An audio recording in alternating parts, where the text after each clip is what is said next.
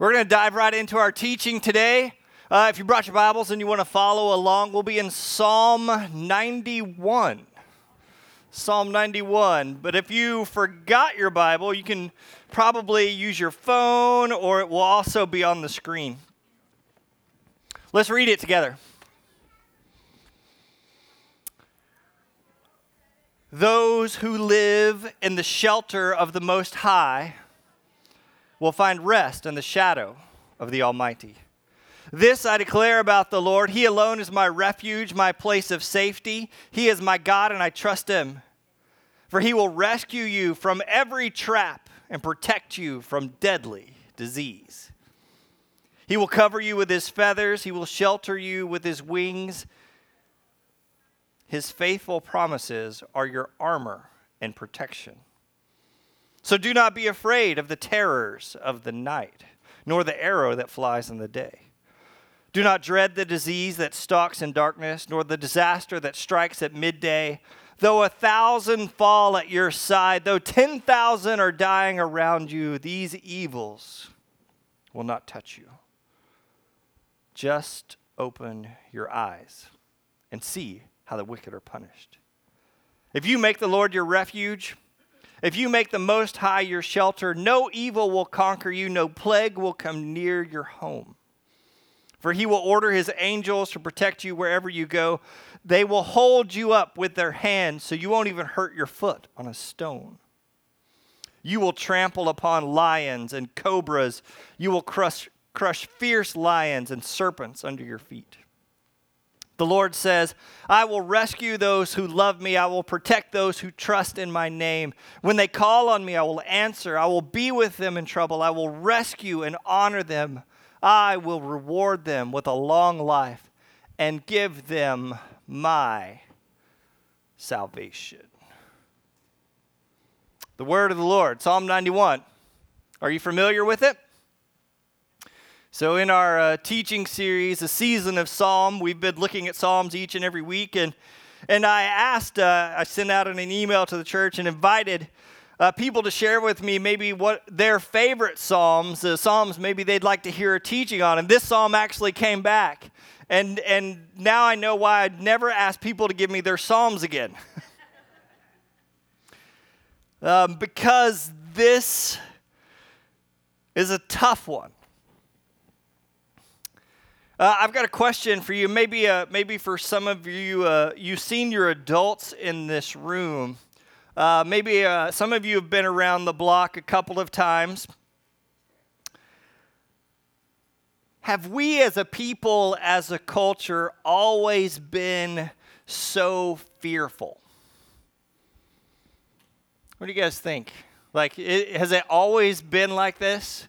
Like, I, I see maybe, and maybe it's just me, but I see an undercurrent of fear and stress and worry and anxiety in our world that's just kind of there. And my question to you is those of you who have been around a, a, a little bit, like, has it always been that way?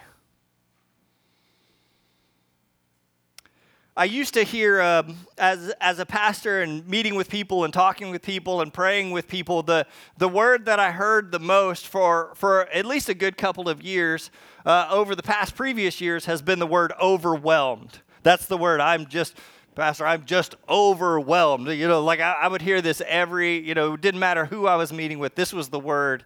And now that that word overwhelmed has really given way to a new word, and the new word is anxiety.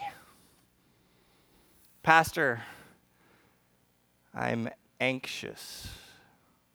I saw this, uh, and um, as we were talking about anxiety, I thought this was appropriate. What if nobody likes me? What if I taste weird? What if I'm too cold? What if I'm too hot? What if I'm just right and I can never live up to it again?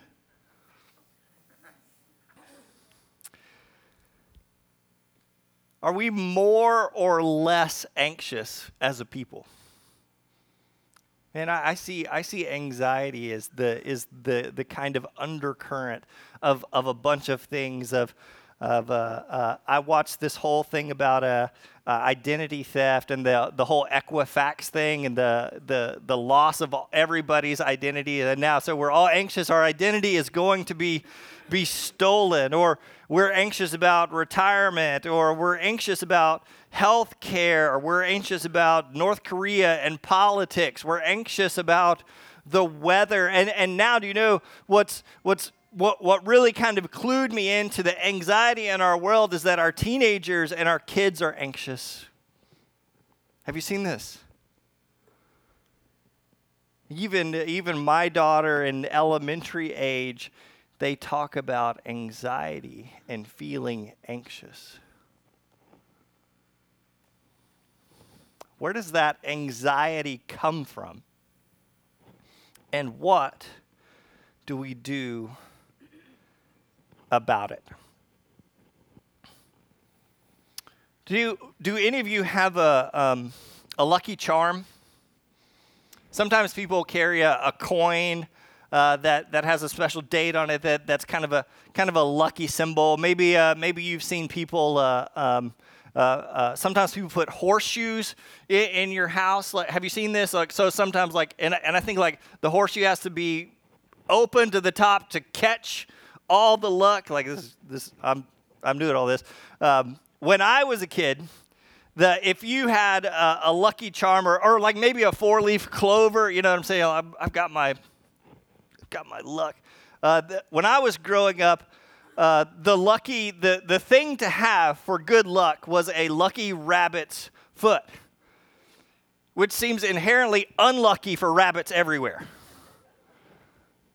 Have you seen these things? Like I, I, was I was checking this out. You can still order.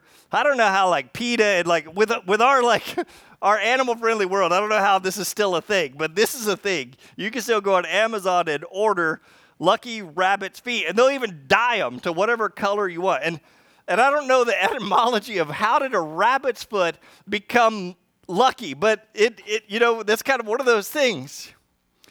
Uh, it's funny how we will hold on to stuff to kind of prevent bad things and, and usher in good things. And this psalm, Psalm 91, has been used as, as a kind of lucky charm. Even, uh, even some of the church fathers talked about this psalm would be written really, really small and placed into an amulet or a necklace and would be worn around the neck to kind of ward off evil and bad things. And if you look at the psalm, like, like it seems pretty perfect for that. It says, Rescue me from every trap and protect me from deadly disease. It's, it talks about armor and protection. And uh, in one sense, it, it uses contrasting metaphors for this protection. In one sense, it says, The Lord is our fortress, and it's impregnable and masculine and filled with strong walls and shields and ramparts. But the Lord is also our, in, in, the exact same breath, the Lord is our chicken, our mother hen, right? Who cradles us. We don't talk a lot about the feminine aspects of God, but here's a clear picture of a hen gathering chicks underneath her wings. So the strength of a, of a feather or a wing contrasted with the strength of a fortress and a, a, a, castle wall. You get these different images of, of God and His protection, and, and there, there are actually multiple stories of, of, of hens who have covered their chicks with their wings in a fire, and the hen died, but the chick survived. Psalm 91 talks about protection from terrors and arrows. Uh, it even says that you'll be able to uh, be in the face of lions and cobras, disasters of all kind, and, and you won't even hurt your foot on a stone. It says, with God, you can go through life without fear or worry or doubt or suffering or pain. And that's awesome. Except for some of you, even as we talked about this psalm as a staff this week, for some of our staff, this was a really hard psalm to read. Because seemingly it says that, hey, if you trust in the promises of God, nothing bad will ever happen to you. And sometimes we read this and people think, man, my lucky rabbit's foot must not be working. Because you can look back over your life and, and remember moments where maybe you've had this experience where you've seen a super faithful relative or, or, or someone you know who is an incredible believer who suffered they suffered a, a, long and painful death of cancer. Maybe somebody you know who is super faithful has had a miscarriage or an accident. Maybe you've had that experience where you've said a prayer again and again and again, and at least up to this point, it has gone unanswered. What do we do when, when we have felt unprotected? What do we do when, when Christians have been trapped or, or face disaster or disease or seen suffering, death, and evil firsthand? For those of us who are suffering, and I know that I know because I love you and I know what's going on in some of your lives, I know right now some of you are in a place of suffering. And to read Psalm 91 feels like almost like a slap in the face. You want to say, where is the Most High, the Almighty? Where, where was the Most High, the Almighty, the Lord, when I needed Him? Man, my amulet must, my amulet must be broken. Have you ever felt that way? Something's not working right. And, and if I'm suffering, does that mean that, that somehow maybe God is not, not hearing me? Or, or does that mean that God's promises have failed? See why Psalm 91 is deep waters? In Matthew, one of my favorite stories, Jesus is, is baptized by John the Baptist, and as he comes out of the water, the, I don't know if you remember this scene, the clouds part and the Spirit of God like a dove descends. And, and God says of Jesus, and he proclaims it to the whole world. He says, This is my what? Son. In him I'm, I'm well pleased. And immediately after his baptism, at least as Matthew records it, Jesus enters into a desert time. The desert was, or the wilderness is a place that you would go to seek God. It was a place of, of testing and prayer and meditation. It says that, that Jesus in the wilderness for 40 days and 40 nights. He's, he's in the wilderness a long time. And when he's in the wilderness, who shows up? Jesus goes to the wilderness to meet who? And who shows up? He goes to meet God, and Satan shows up, and Satan has three tests for Jesus. If you remember correctly, like it is a test of Jesus' sonship. It's a test of what, when the dove and the Spirit of God descends, like uh, out of the clouds, the Spirit of God says, This is my son. And that's exactly what Satan wants to put to the fire. Let's see if you really are. Jesus is hungry, and Satan says, Well, why don't you turn these rocks to bread? Uh, he shows Jesus a vast landscape, and he says, All this could be yours. And then he takes Jesus to the high point of the temple and says, Why don't you go ahead and jump off? And then you remember what Satan says to him? Ah, clever. Satan tempts Jesus with a psalm by quoting scripture to Jesus. Satan tempts Jesus with not just any psalm, but Psalm 91. Did you pick up those verses? Verse 11 and 12. Look what they say. Satan says, Hey, if you jump off this thing, you don't have to worry, for he will order his angels to protect you wherever you go. They will hold you up with their hands, so you won't even hurt your foot on a stone.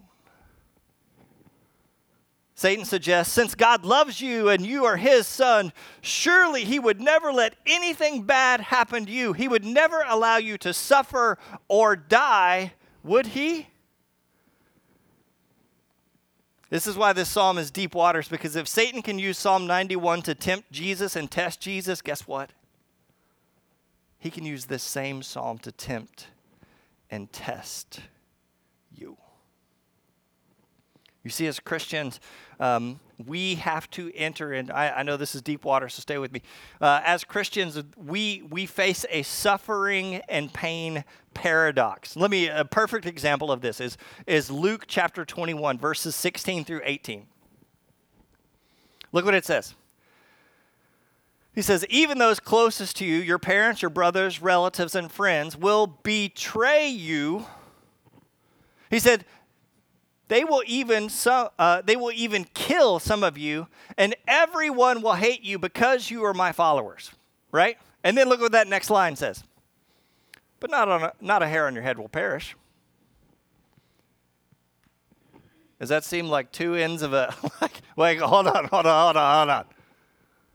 You, you said my my family and my friends, like those who are closest to me and that I'm closest to, might might betray me, and and that that everyone is going to hate me, and and some of us might even die. But how are you going to say, well, not a hair on your head will perish?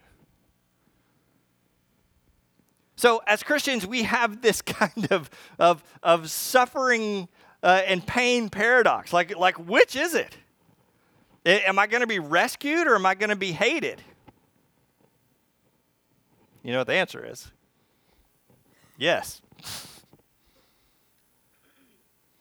From, from Job to Jesus, Christians have struggled with this issue of suffering.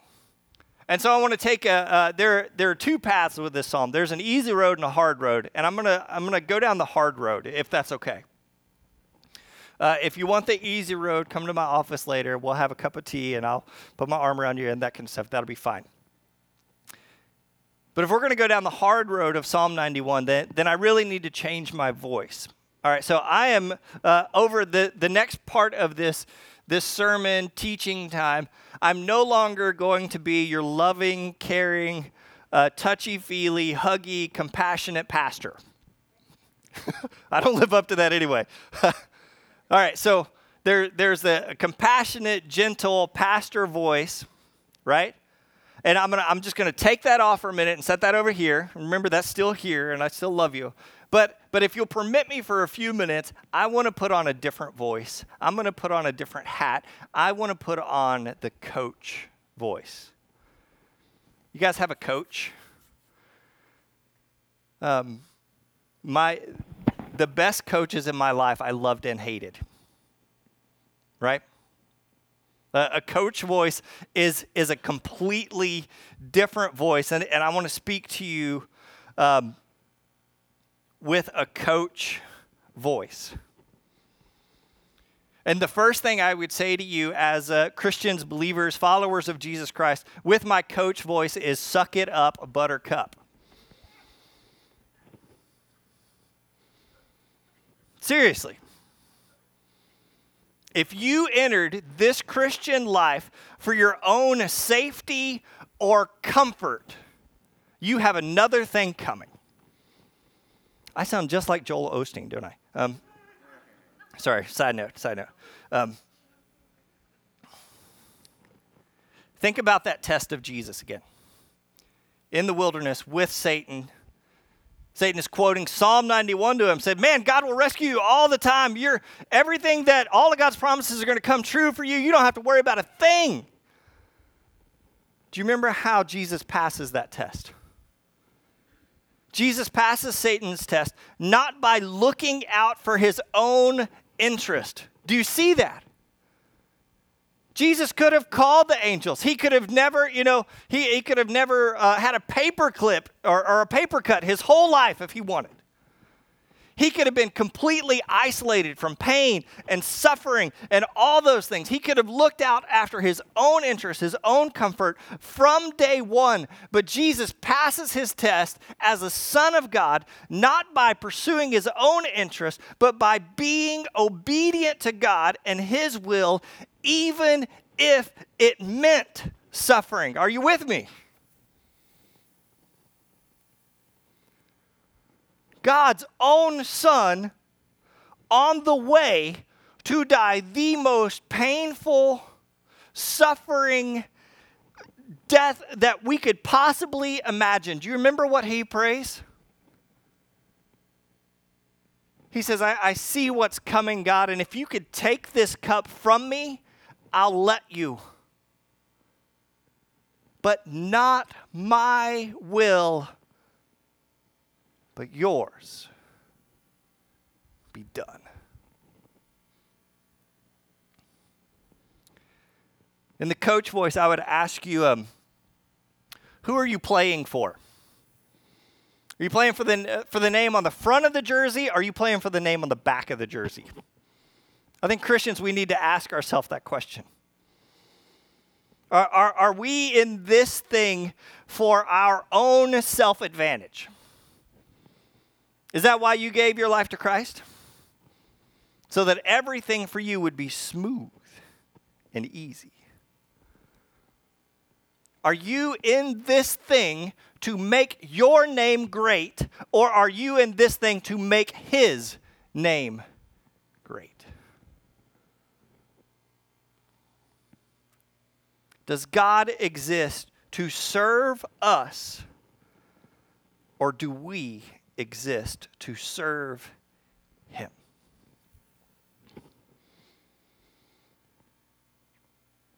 At the heart of Christianity is being totally devoted to God, being all in. Following Jesus' own example, we show we are sons and daughters of God not by invoking God's goodness for our personal benefit, but by being obedient to His perfect will despite our comfort or benefit. I tell people all the time uh, that uh, uh, I told this to our, our Ecuador team this past summer that uh, we took a team and they served in Ecuador and there's lots of things when we go out the front doors of our house that are very unsafe. And, and I told our team, I said, safety is always our number two priority. And it comes right behind being exactly who God called us to be. I want you to be safe, but mostly I want you to be obedient to God. And sometimes that means going to unsafe places. Our personal safety and security and comfort comes second to God's purpose and will. This is one of the reasons I know Christianity is real. Think about it. This is, this is one of the reasons I believe in Jesus. If, if Jesus got up and, and, would have told everybody, hey, if you follow me, life will be easy and you'll never have a worry and you'll never have a care, people would sign up in droves and I would know it was not real. Instead, Jesus says, this thing is going to be tough. And because it's partly because it's difficult, I know that it's true. But maybe you're, you're asking yourself, is Christianity real? I don't know what I believe. Look for yourself. It's a tough road. Part of the reason I'm a Christian is, and part of the thing, reason I know this is real is uh, because Christians don't run from trouble, we run to it. Have you seen this happen? I don't see atheists lining up to run to trouble but Christians do. Some of the greatest men and women of faith you know ran into trouble. They ran into pain and suffering and death. They didn't run from it. Think about, uh, uh, I thought about Dietrich Bonhoeffer, who went back to Germany even though he knew it would mean his death. Mother Teresa, who on the streets of Calcutta ministered to the sick and the diseased and the dying and faced unimaginable like difficulties. Uh, uh Nate Saint is another guy who traveled to Ecuador and he, he, martyr, he was martyred because he refused to use his gun and protect himself against the people he was trying to share the gospel with.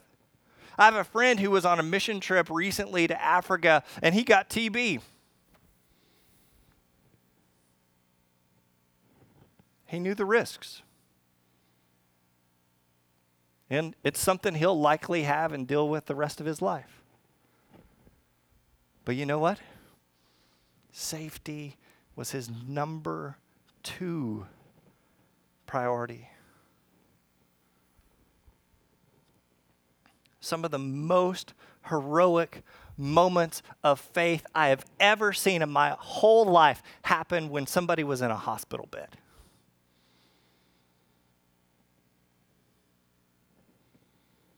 Times of difficulty and pain are times when our faith shines the brightest. Are you with me? I read a quote this week that, uh, uh, that, that I think fits this especially as unbelievers look at Christians and see Christians. The, the quote simply said, Unbelievers don't read the Bible, they read us.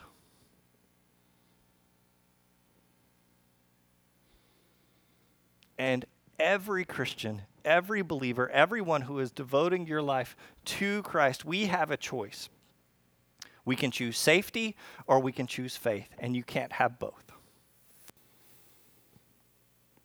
We all must make a choice.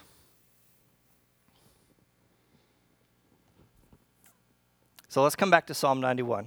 I'm going to take the coach hat off. You can quit hating me now. I'll try to put the pastor hat back. I might slip back. I'm going to try to put the pastor hat back on. Come back to Psalm 91. So, what do we do with a psalm like this? What do we do with, with Psalm 91? Is uh, and, I, and I think there's, there's a healthy question, and I'm going to ask it. Is the purpose of Psalm 91 to be a lucky charm? Is the purpose of Psalm 91 to be, uh, be an amulet, a four leaf clover, a lucky rabbit's foot? Some, uh, is, is the purpose of Psalm 91 to, to somehow prevent bad things from happening to good people? Or is the purpose of Psalm 91 to remind us to take heart? To have courage when bad things happen. If you've got your got your bulletin, man, I, I encourage you pull those things out. Maybe you've got a, a, pen or something to draw with. You can even draw on your phones if you need to. I encourage you to do something. I'm, I'm going to encourage you to draw an anchor. You guys know what an anchor is?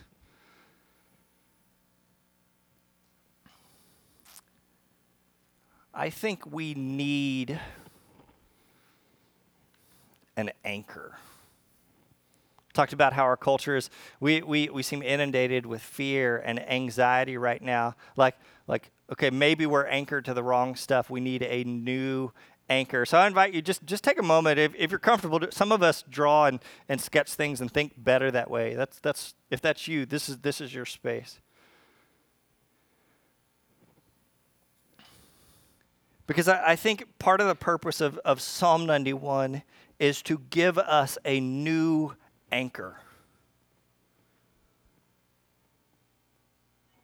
Not to, to remove all the bad things from our life, but to remind us, to anchor us, to, to encourage us to take heart in the midst of the most difficult moments of life. I think Psalm 91 is something for us to, it doesn't help us avoid the storm, but it holds us anchored in the midst of it. Are you with me? I feel like I need an amen to hear, like, are you with me? So, what you just drew right there is your personal anxiety anchor, right? How many of you need an anxiety anchor?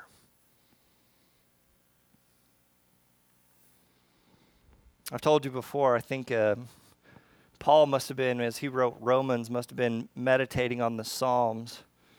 But Romans chapter 8, verses 35 through 37, I want to give you this as you think about your anchor. Maybe you can write these, write that verse on, on your anchor. Paul says this He says, Can anything ever separate us from Christ's love? Does it mean that he no longer loves us if we have trouble or calamity or are persecuted or hungry or destitute or in danger or threatened with death?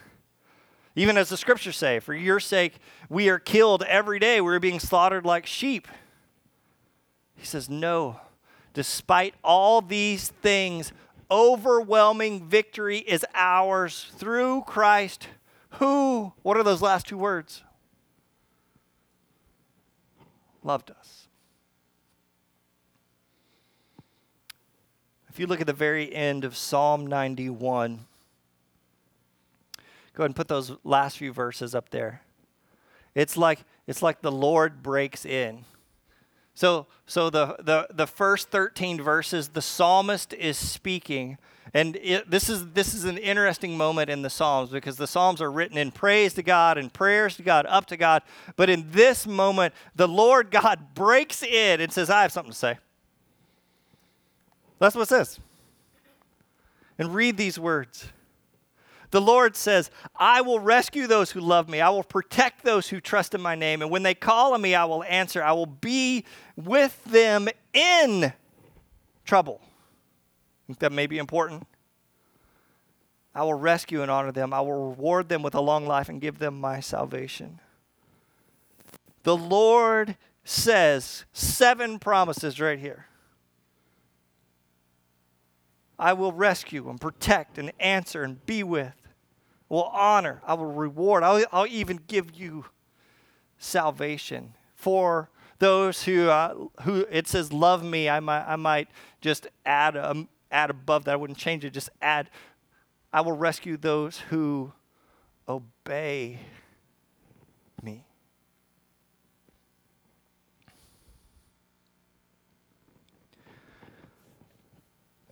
So I want to wrap things up, and and I, I want to try to have a, I want to give you an invitation and a declaration as we as we wrap up. But but I feel like I need to take a moment and pause.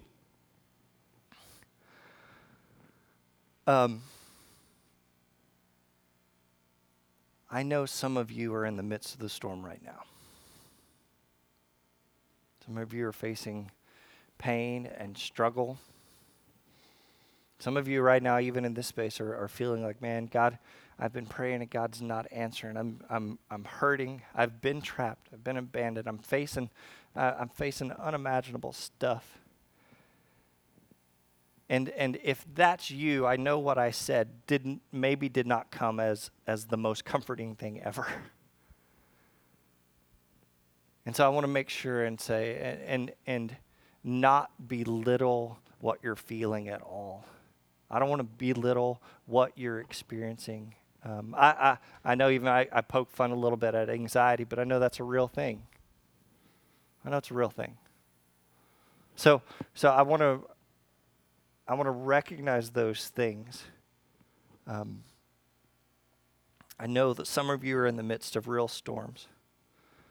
Um, I, I think, if anything, in the midst of the storm, I want to invite you and encourage you to choose faith over fear.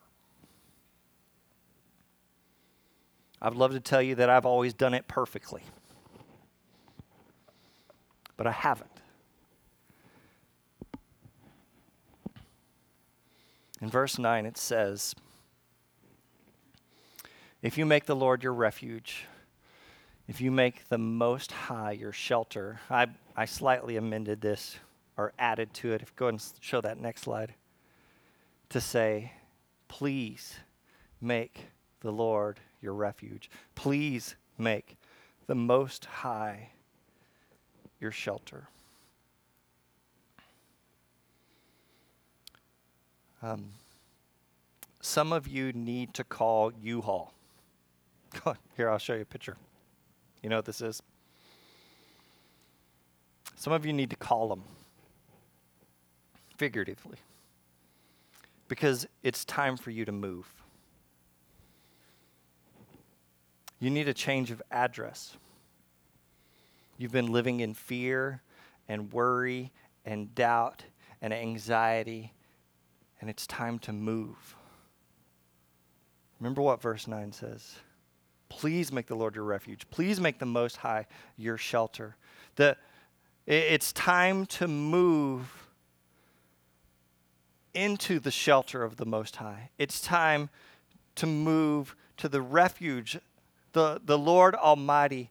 It's time to make your home in God again. And so, if you're willing, I'm going to give you um, this declaration. In just a minute, we're going to have a enter into a time of communion. It's it's sacred space for us. It's part of our tradition, but we think this is a really important place. And so, if there's ways we can pray for you or serve you, I'm going to move to the back. Maybe some of our leaders will be around. We'll be happy to do that. Maybe you're you're ready to give your life to Christ in baptism. Man, this this is a great place to make that confession. And we have a baptistry and everything we need. If you're ready to anchor yourself in the home of God then, then, then this is a perfect space. Don't let these words just, just be something that you hear and they, it goes in one ear and out the other. But this is, this is a time of dedicated reflection on purpose. And so around the room, we have the tables with the elements of communion. Uh, the bread, uh, which represents the body of Jesus, and the cup, which represents his blood poured out for us. Like, if there is any anchor for us, it is this the body and blood of Jesus Christ. And as you take it, man, maybe I encourage you to anchor yourself in Him again and make this declaration. Look what the psalmist says in verse 2. He says, This I declare about the Lord. He alone is my refuge, my place of safety. He is my God, and I trust Him.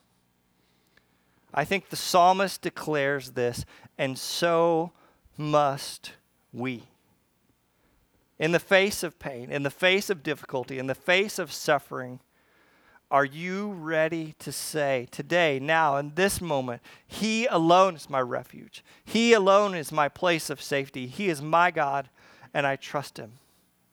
Are you ready to live it? Ready to live in the house of God again? Let's pray together. Father God, I thank you so much for for your word and the, and the power of, of this psalm. God, I know my words can't do it justice, and so I ask that your spirit would move and do its work. Penetrate the parts of us, Father God, that uh, we've we've tried to protect or hold on to or cling to. And, and Father God, maybe some of us have been, been living in this place of fear or anxiety or worry. Father God, let us move into this place of deep trust of you, just despite the circumstances around us, Father. Give us the kind of peace that passes understanding, the, the kind of peace that can come only from you. Father God, let us move into your house. Let us dwell with you again. And in so doing, Father God, let your name be made great. May your renown be known throughout the world. May men and women uh, that, that are, are struggling to know you see in us not, not perfection, but obedience and love. Father God, for those who are suffering this morning, I ask uh, special comfort. For those in suffering, these are these are can be hard and difficult words, and that's not who we are as a church. So, if we can, Father God, and maybe you can use some of us, let us let us be that voice of courage. Let us be that that person of encouragement. Let us be uh, your hands and feet to each other this morning. Father God, this is only possible because of your Son, Jesus Christ, the death he died so that we might live. We remember you and we remember him in this space. We love you, Father, and in your Son, Jesus' name, everyone together says, Amen. I invite you to enjoy a time of communion together.